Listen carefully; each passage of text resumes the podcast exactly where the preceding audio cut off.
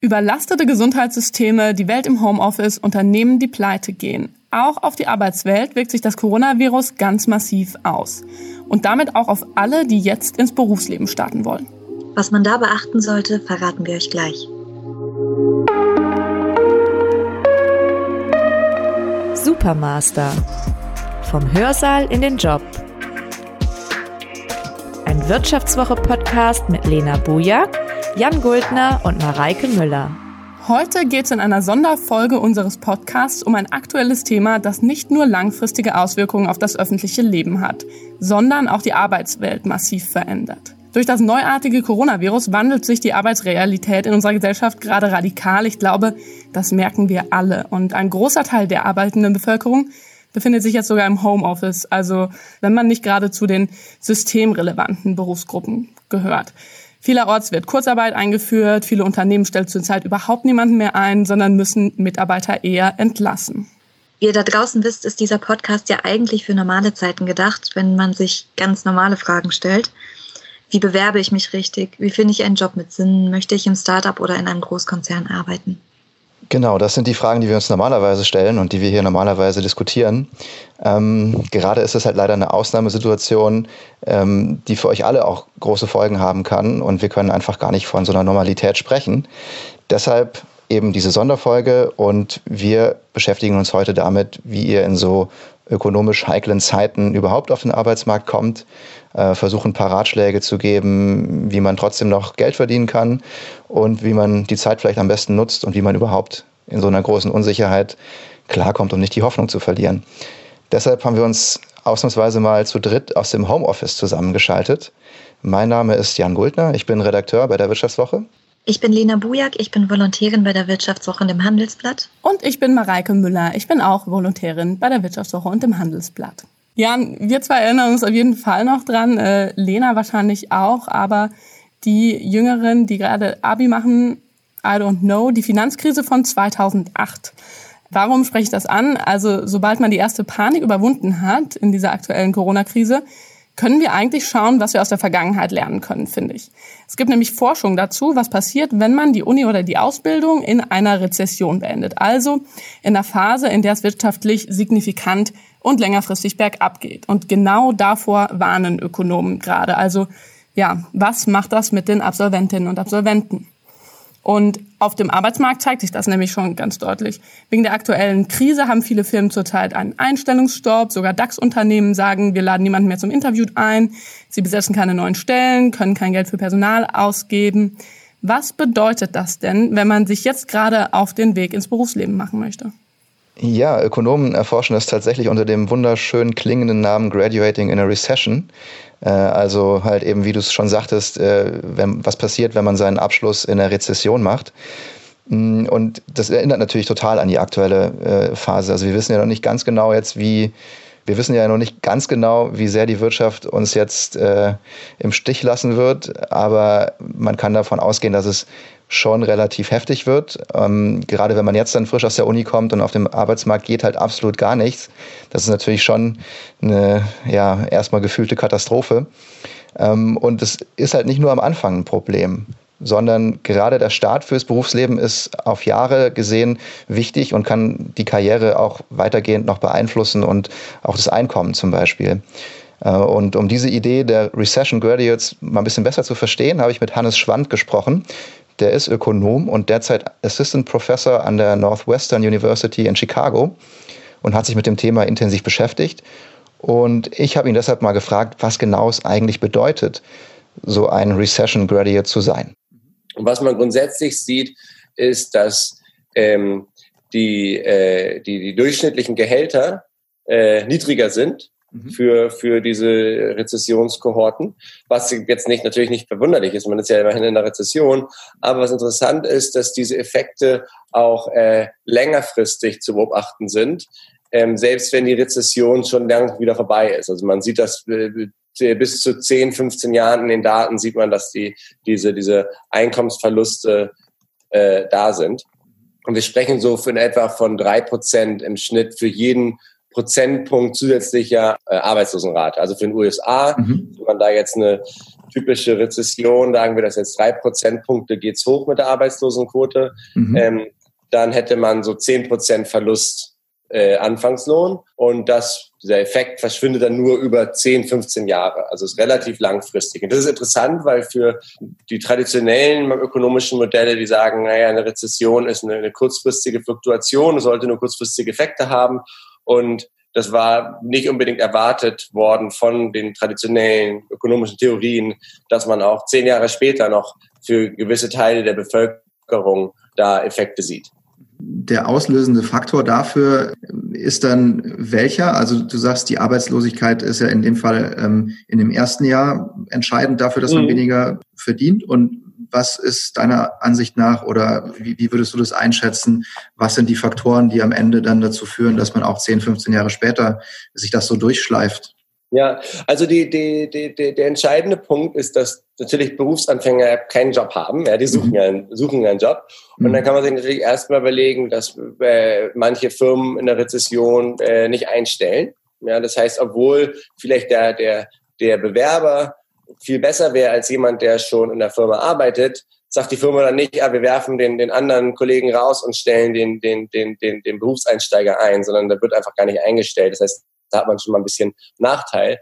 Und was man grundsätzlich sieht, und das hat äh, Till von Wachter in, in, in Daten, in, äh, das Professor in, an äh, U C L A, mhm. werden Daten mit kanadischen Hochschulabgängern sehr gut gezeigt, die er über die Zeit äh, äh, verfolgen konnte, dass der Mechanismus so ist, ist nicht unbedingt, dass die Leute dann ohne Jobs dastehen, sondern dass man im Schnitt bei so ein bisschen weniger guten Firmen anfängt, ja, als die man, wo man normalerweise in guten Zeiten anfangen würde. Also jeder ist ein bisschen runtergerankt gewissermaßen. Verstehe. Und was man dann über die Zeit sieht, ist, dass diese Rezessionsgradu-Kohorten, besonders die, die, die bessere Noten haben, die ein bisschen mehr Potenzial haben, die wechseln mehr Arbeitgeber. Ja? Mhm. Und die hangeln sich dann so die Qualitätskette wieder hoch über mhm. die Zeit.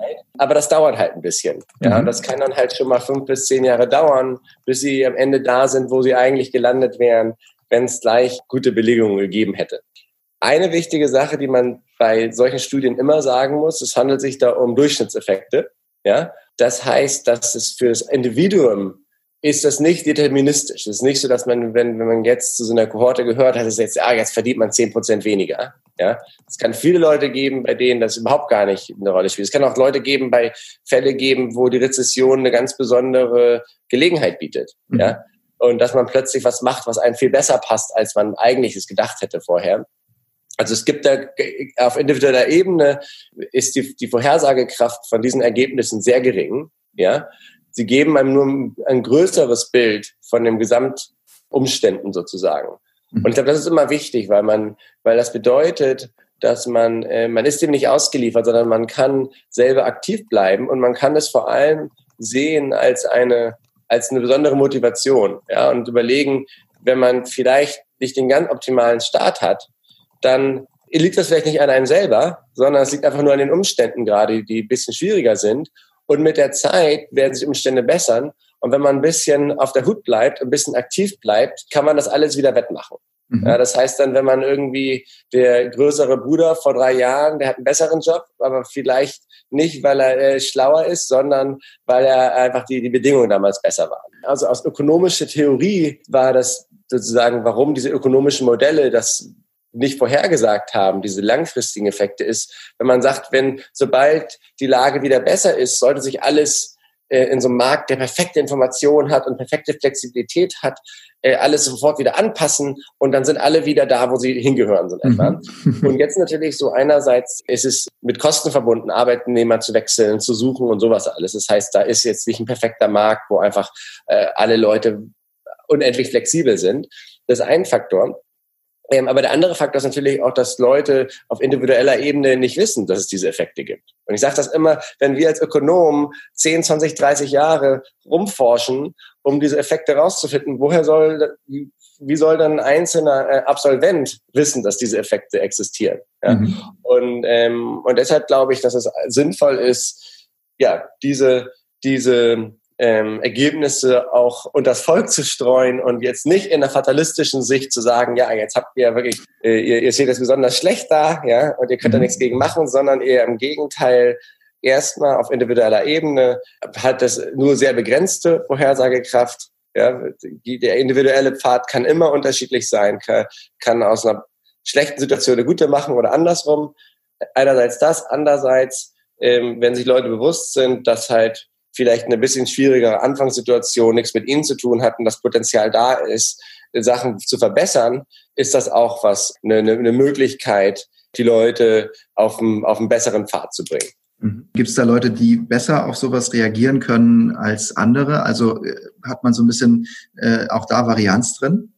Ja, also was wir grundsätzlich in den amerikanischen Daten sehen, ist, dass Leute, die weniger Bildung haben, also die jetzt nur mit einem, Hoch- äh, mit, mit einem Highschool-Abschluss auf den Arbeitsmarkt gehen oder sogar ohne Highschool-Abschluss, also Dropouts, mhm. ähm, dass die besonders ähm, hart getroffen sind. Ja? Und es war schon länger in der Wissenschaft bekannt, dass, dass weniger Bildung häufig mit weniger Struktur einhergeht, auf ähm, Struktur von diesem Arbeitsmarkteintritt. Ja, also ist einfach jetzt weniger vorbereitet an jetzt verschiedenen Bewerbungen. Weil man kennt das ja natürlich, die Leute, die B W L studieren, die haben schon ihre ganzen äh, Praktika gemacht während des mhm. Studiums und haben im Zweifel schon einen Job in der Tasche, wenn es losgeht. Während jetzt jemand, der gerade aus der aus dem aus der äh, Highschool von, von der Schule geflogen ist und jetzt sagt, ich gehe jetzt nicht mehr zurück, sondern will arbeiten, der, der hat einen schwierigeren Start. Mhm. Und äh, das war bereits bekannt und wir konnten halt zeigen, dass das tatsächlich auch darauf auswirkt, auf diese Rezessionseffekte und dass die besonders betroffen sind.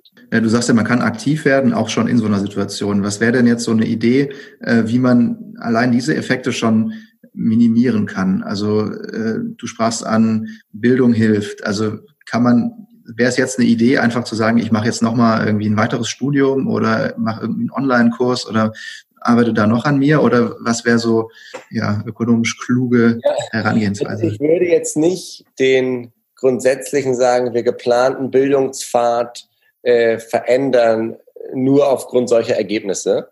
Ja? Ähm, und es ist nicht so, dass man sagt, ja, ich verdiene jetzt eh zehn Prozent weniger, dann mache ich jetzt nochmal eine weitere Fortbildung und fange dann erst auf dem Arbeitsmarkt an. Wie gesagt, weil das auf individueller Ebene nicht deterministisch ist.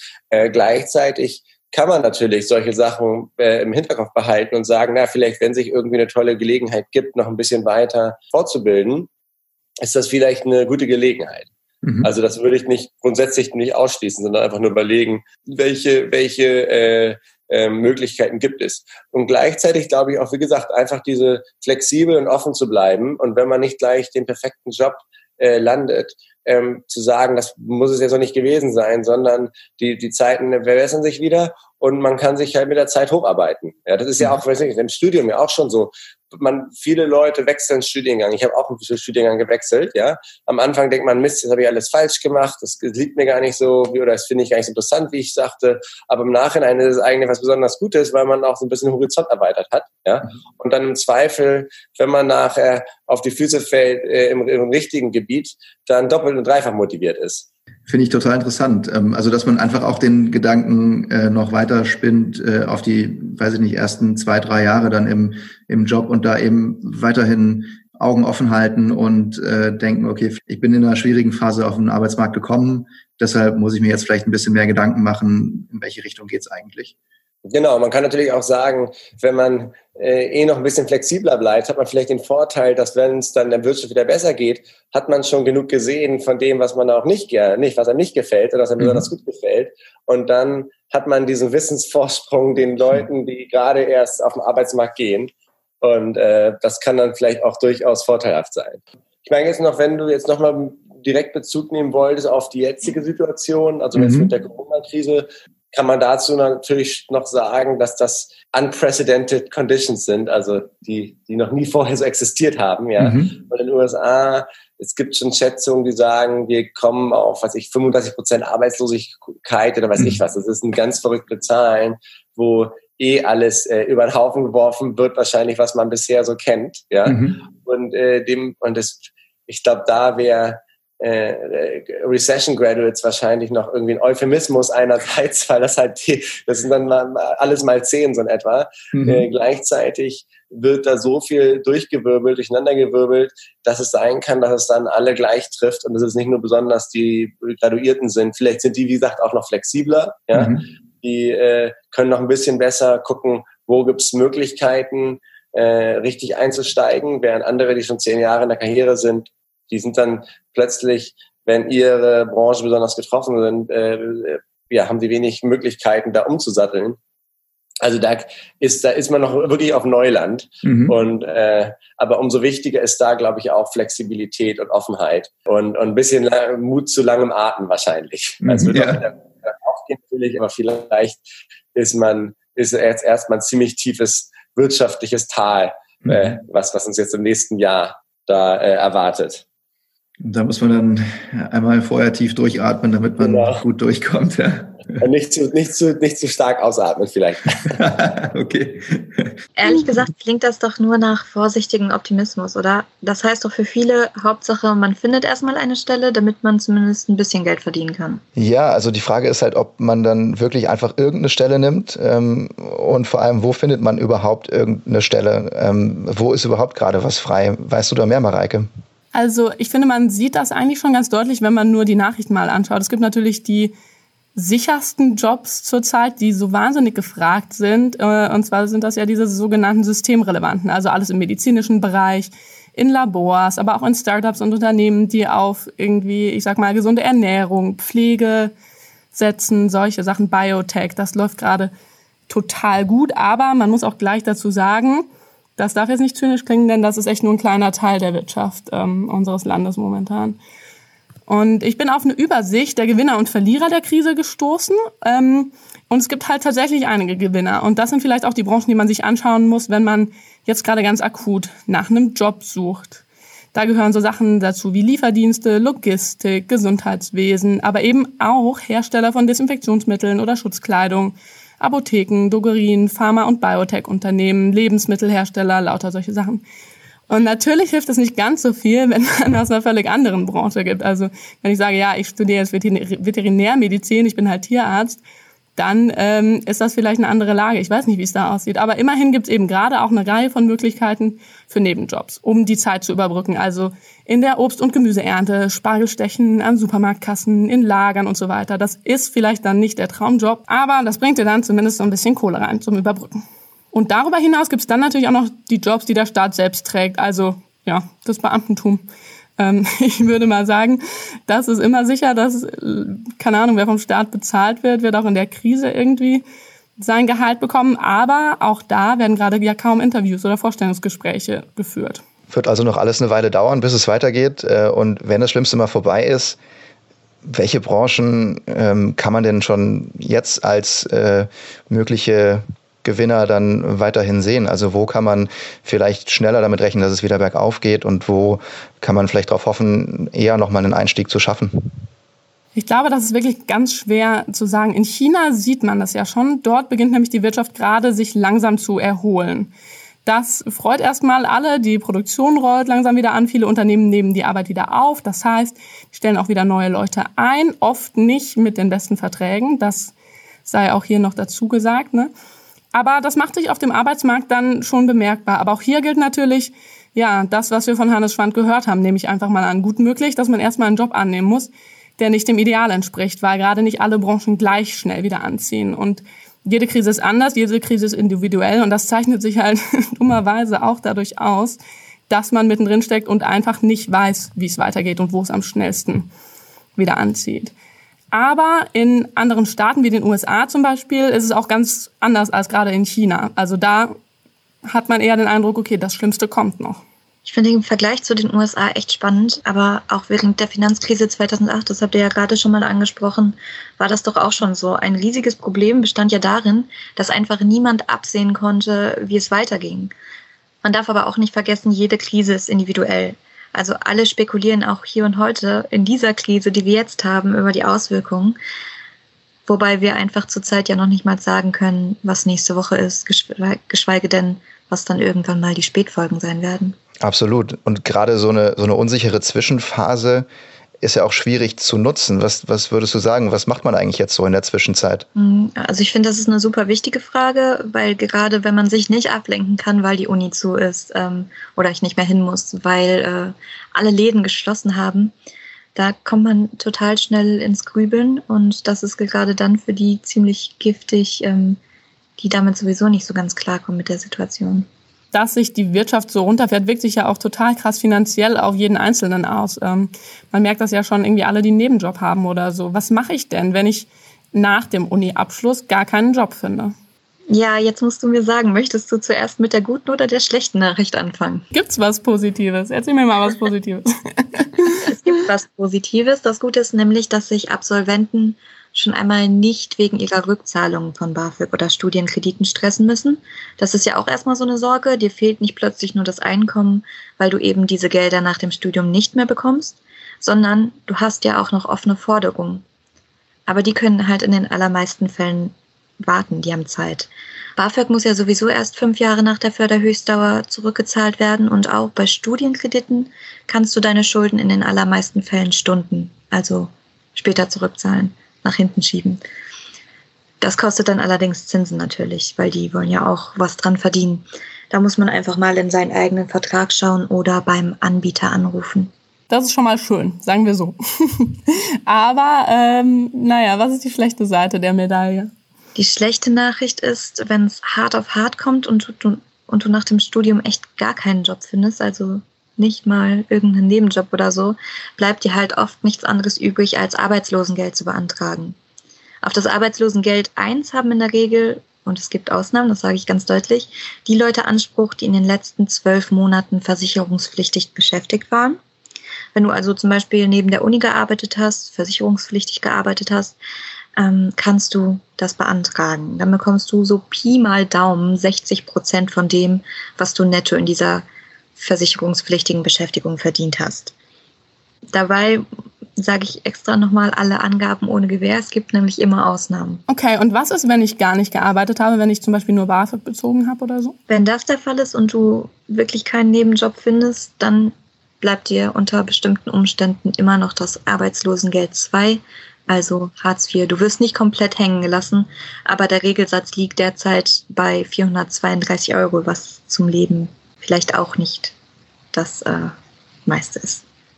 Ja, das ist schon echt happig, mit so wenig Geld klarzukommen. Ähm, du hast jetzt auch über Absolventen gesprochen, die keinen Job finden.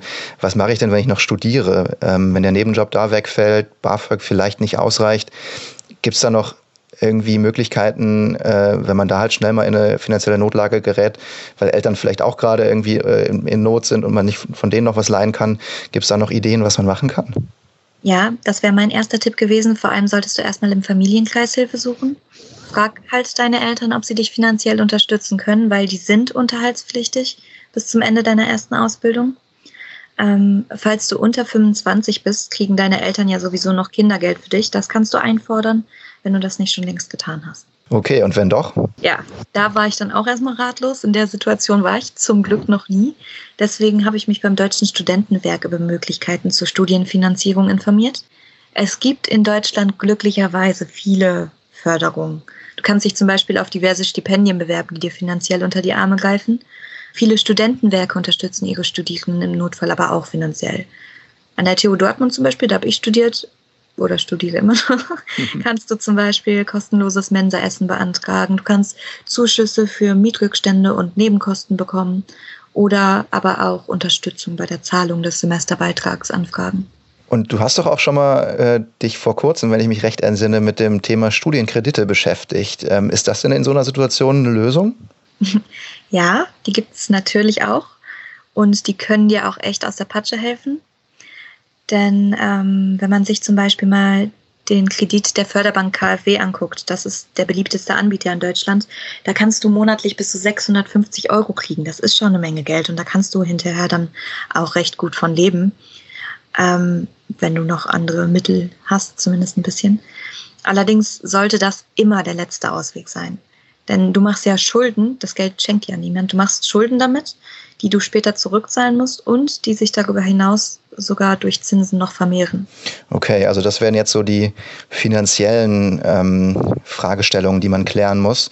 Und wenn man die geklärt hat, ist es ja immer noch so, dass an vielen deutschen Unis das Semester einfach unterbrochen ist. Man kann Abschlussarbeiten vielleicht gar nicht abgeben, Prüfungen finden nicht so richtig statt, vielleicht muss man ein Semester länger dranhängen. Ähm, all das irgendwie auch unfreiwillig. Also in normaler Zeit, wenn man sich das aussucht, ist das vielleicht noch ein Luxus, aber jetzt momentan in Kombination damit, dass man irgendwie auch gar nicht so richtig weiß, wo die Reise hingeht, ist das schon ziemlich belastend und erdrückend. Ähm, was denkt ihr, wie kann ich so eine Zeit irgendwie noch nutzen, um das Beste draus zu machen, äh, auch wenn jetzt irgendwie Uni zu, Arbeitsmarkt, nichts zu holen? Was denkt ihr? Was denkst du?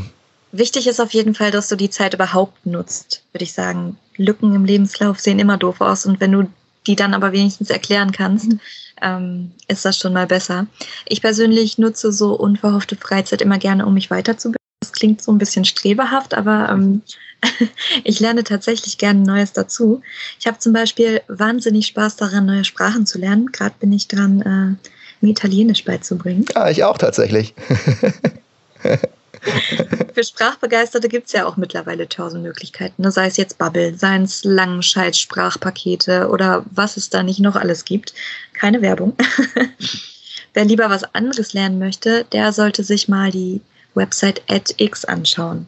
Also E D X. Kennt das einer von euch? Also ich kenne das, aber willst du es nochmal erklären? Kann ich gerne machen. Da bieten äh, Unis, und zwar unter anderem auch recht renommierte Unis wie Harvard zum Beispiel, Online-Kurse an. In Deutschland ist es, glaube ich, die R W T H Aachen und die T U München, die machen damit. Ähm, und zwar Online-Kurse in allen möglichen Bereichen. Du kannst davon Sprachen über Medizin, Architektur, Jura bis hin zu Computerwissenschaften, glaube ich sogar, echt alles lernen. Die Kurse ähm, kannst du in deinem eigenen Tempo durcharbeiten. Das heißt, du musst nicht montags morgens um acht Uhr vor deinem Laptop sitzen, sondern machst das ganz gemütlich, äh, dann, wann du Bock hast. Und das Beste ist, die Kurse sind weitgehend kostenlos. Am Ende kannst du dir ähm, deine Leistungen dann sogar zertifizieren lassen. Allerdings kostet das dann wiederum was. Okay, klingt aber trotzdem eigentlich ganz cool. Das muss ich mir auch nochmal noch mal anschauen. Ich fände das echt witzig. Ich habe das Gefühl, dass auch alle gerade so ähm, die Interessensgebiete plötzlich wieder aktivieren, die die eigentlich schon immer geliebt haben, aber für die man nie Zeit hatte, ne? Und ja. ähm, das ist echt ganz lustig. Und wenn man sich so umhört, alle fangen plötzlich an mit irgendwelchen Yogakursen und Sauerteig ansetzen und so. Ähm, aber ich habe mir vor kurzem auch noch mal Gedanken drüber gemacht, wenn, weil meine Mitbewohnerin zum Beispiel studiert. Und wenn jetzt wirklich alle Vorlesungen langfristig ausfallen, für wirklich mal ein paar Monate noch oder so, würde ich, und natürlich vorausgesetzt, ich bin finanziell abgesichert und so weiter, dann würde ich echt überlegen, ob ich was gründen würde. Das klingt total wahnsinnig in dieser Zeit und irgendwie alle Gründer sagen, ja, gerade das ist ganz schlimm, den Startups geht's wirklich, wirklich schlecht. Aber ich habe das Gefühl, gerade ist so ein Zeitpunkt, wo ähm, man total praxisnah mal schauen kann, was braucht denn unsere Gesellschaft gerade und was für innovative Ideen würden uns jetzt alle weiterbringen. Und ich habe mich auch noch mit ähm, jemandem unterhalten, letzte Woche für einen Artikel, Arne Kronemeyer heißt der, von einem Startup. Die machen so, ähm, die stellen Propeller her und damit kannst du deine eigene Kamera in so einen... Ähm, in eine Drohne verwandeln eigentlich, aber ganz ohne, genau, du wirfst das einfach so in die Luft und dann fliegt das. Das ist total witzig. Ähm, genau, Air-Videos heißen die. Und ich fand's total lustig, weil er meinte halt auch, naja, jede Krise ist halt im Endeffekt auch eine Möglichkeit. Also für dich als Individuum, das sagt man immer so leicht, ne? Aber eben auch für eine Wirtschaft und dass wirklich eben auch riesige Unternehmen aus den letzten Finanzkrisen oder aus irgendwelchen Branchenkrisen hervorgegangen sind. Zum Beispiel auch, als die Dotcom-Bubble geplatzt ist und plötzlich hast du heute Microsoft und Amazon und solche Sachen oder Apple. Nee, aber ich glaube, jetzt ist gerade echt ein schöner Moment, wo man merkt, die Leute machen sich Gedanken darüber, was ist echt essentiell zum Weiterleben und fürs Miteinander. Und ich glaube, dass man da, wenn man da organisiert und strukturiert rangeht, echt irgendwie tolle Institutionen draus schaffen kann. Jan, was würdest du machen? ähm, ich will jetzt nicht zu, zu schluffi-mäßig klingen. Ähm, ich, es gibt ja echt tausend Dinge, die man machen könnte. Ähm, also, und die auch viele Leute machen, wenn man so Instagram und Co. verfolgt. Äh, und die sich da total ausleben, die Wohnung komplett streichen. Eben, wie du sagtest, ein, jeden Tag ein Brot aus Sauerteig backen, äh, Yoga-König werden oder äh, super Schriftstellerin, ähm, tausend Challenges, die man mitmachen kann. Und ich habe, wenn ich so länger drüber nachdenke, das Gefühl, man kann es auch übertreiben, weil in normalen Zeiten ist es doch irgendwie auch schon super schwer, das alles unter einen Hut zu kriegen und so viel hinzukriegen, was man sich halt eben vornimmt. Und warum sollte man gerade jetzt, wo es eigentlich total die krasse Krisensituation und absolute Ausnahmezustand, wo wir eh schon alle viele Sorgen haben und, und praktische Nöte irgendwie bedienen müssen, warum sollte man dann noch mehr auf die Kette kriegen als sonst? Also ist ja irgendwie cool, wenn man, also ich versuche es ja auch irgendwie mit Sport und so und viel Kochen äh, und äh, keine Ahnung, Netflix, ähm, ein bisschen Ablenkung zu finden. Und ich habe im Park sogar Leute gesehen, die wieder Inline-Skates fahren, irgendwie als wären es die neunziger. Äh, und wenn einem das hilft, äh, total cool, äh, verurteile ich nicht. Aber irgendwie denke ich mir jetzt, je länger ich drüber nachdenke, ist aber auch voll okay, wenn man einfach das Ganze auf der Couch mit einer Pizza Hawaii und einem billigen Rotwein besser erträgt. Ähm, man muss halt dann vielleicht auch die Krise nicht unbedingt noch zur, zur Selbstoptimierung nutzen, weil ich so insgesamt das Gefühl habe, dass das Thema einen halt eh schon so komplett verschlingt und man irgendwie dann doch recht viele Sorgen noch mitbringt, und würde da halt eher sogar sagen, man müsste sich da vielleicht ein bisschen mehr um sich selbst kümmern in der Form, dass man seine Ängste und Sorgen so ein bisschen adressiert und vielleicht irgendwie weniger, äh, mehr mit Freunden spricht, mehr mit Familie spricht, irgendwie weniger Nachrichten gucken, vielleicht nur ein- oder zweimal sich die volle Corona-Dröhnung geben und äh, eben ansonsten halt das zum Stressabbau oder wie auch immer man das nennen will, tun, was einem gut tut, irgendwie stricken, zocken, lesen, Essen, vielleicht nicht so viel, und Sport ist vielleicht auch nicht schlecht, und genau, also vielleicht immer mal wieder die Oma anrufen, die jetzt noch weniger Menschen zum Reden hat als sonst. Vielleicht ist das ein ganz guter Weg, irgendwie auch diese Krise zu überstehen. Ja, das klingt doch ganz gut. Ich finde übrigens auch, dass durch diese ganzen Calls mit Familien, und wir machen jetzt mittlerweile auch so Skype-Familienkonferenz und so Sachen, total der soziale Druck entsteht. Und das genauso, wie ich früher dachte, so, boah, muss ich zu diesem Geburtstag? Denke ich mir manchmal so, soll ich sagen, ich muss arbeiten? Weil alle aber plötzlich telefonieren ausreden, ja. wollen. Naja.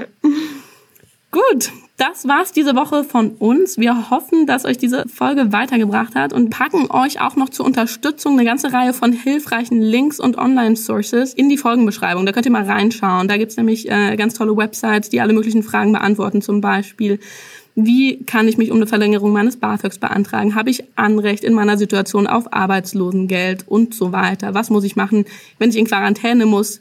Muss mein Arbeitgeber mich zum Beispiel weiter bezahlen? All diese Sachen ähm, wurden schon mal beantwortet. Wir geben euch die Links dazu. Und wenn ihr darüber hinaus noch Anregungen, Fragen habt oder eure eigenen ähm, Erfahrungen mal schildern wollt, dann schreibt uns doch gerne eine Mail. Die E-Mail-Adresse findet ihr auch in der Folgenbeschreibung. Und damit bleibt gesund und viele Grüße von uns. Tschüss. Ciao, ciao.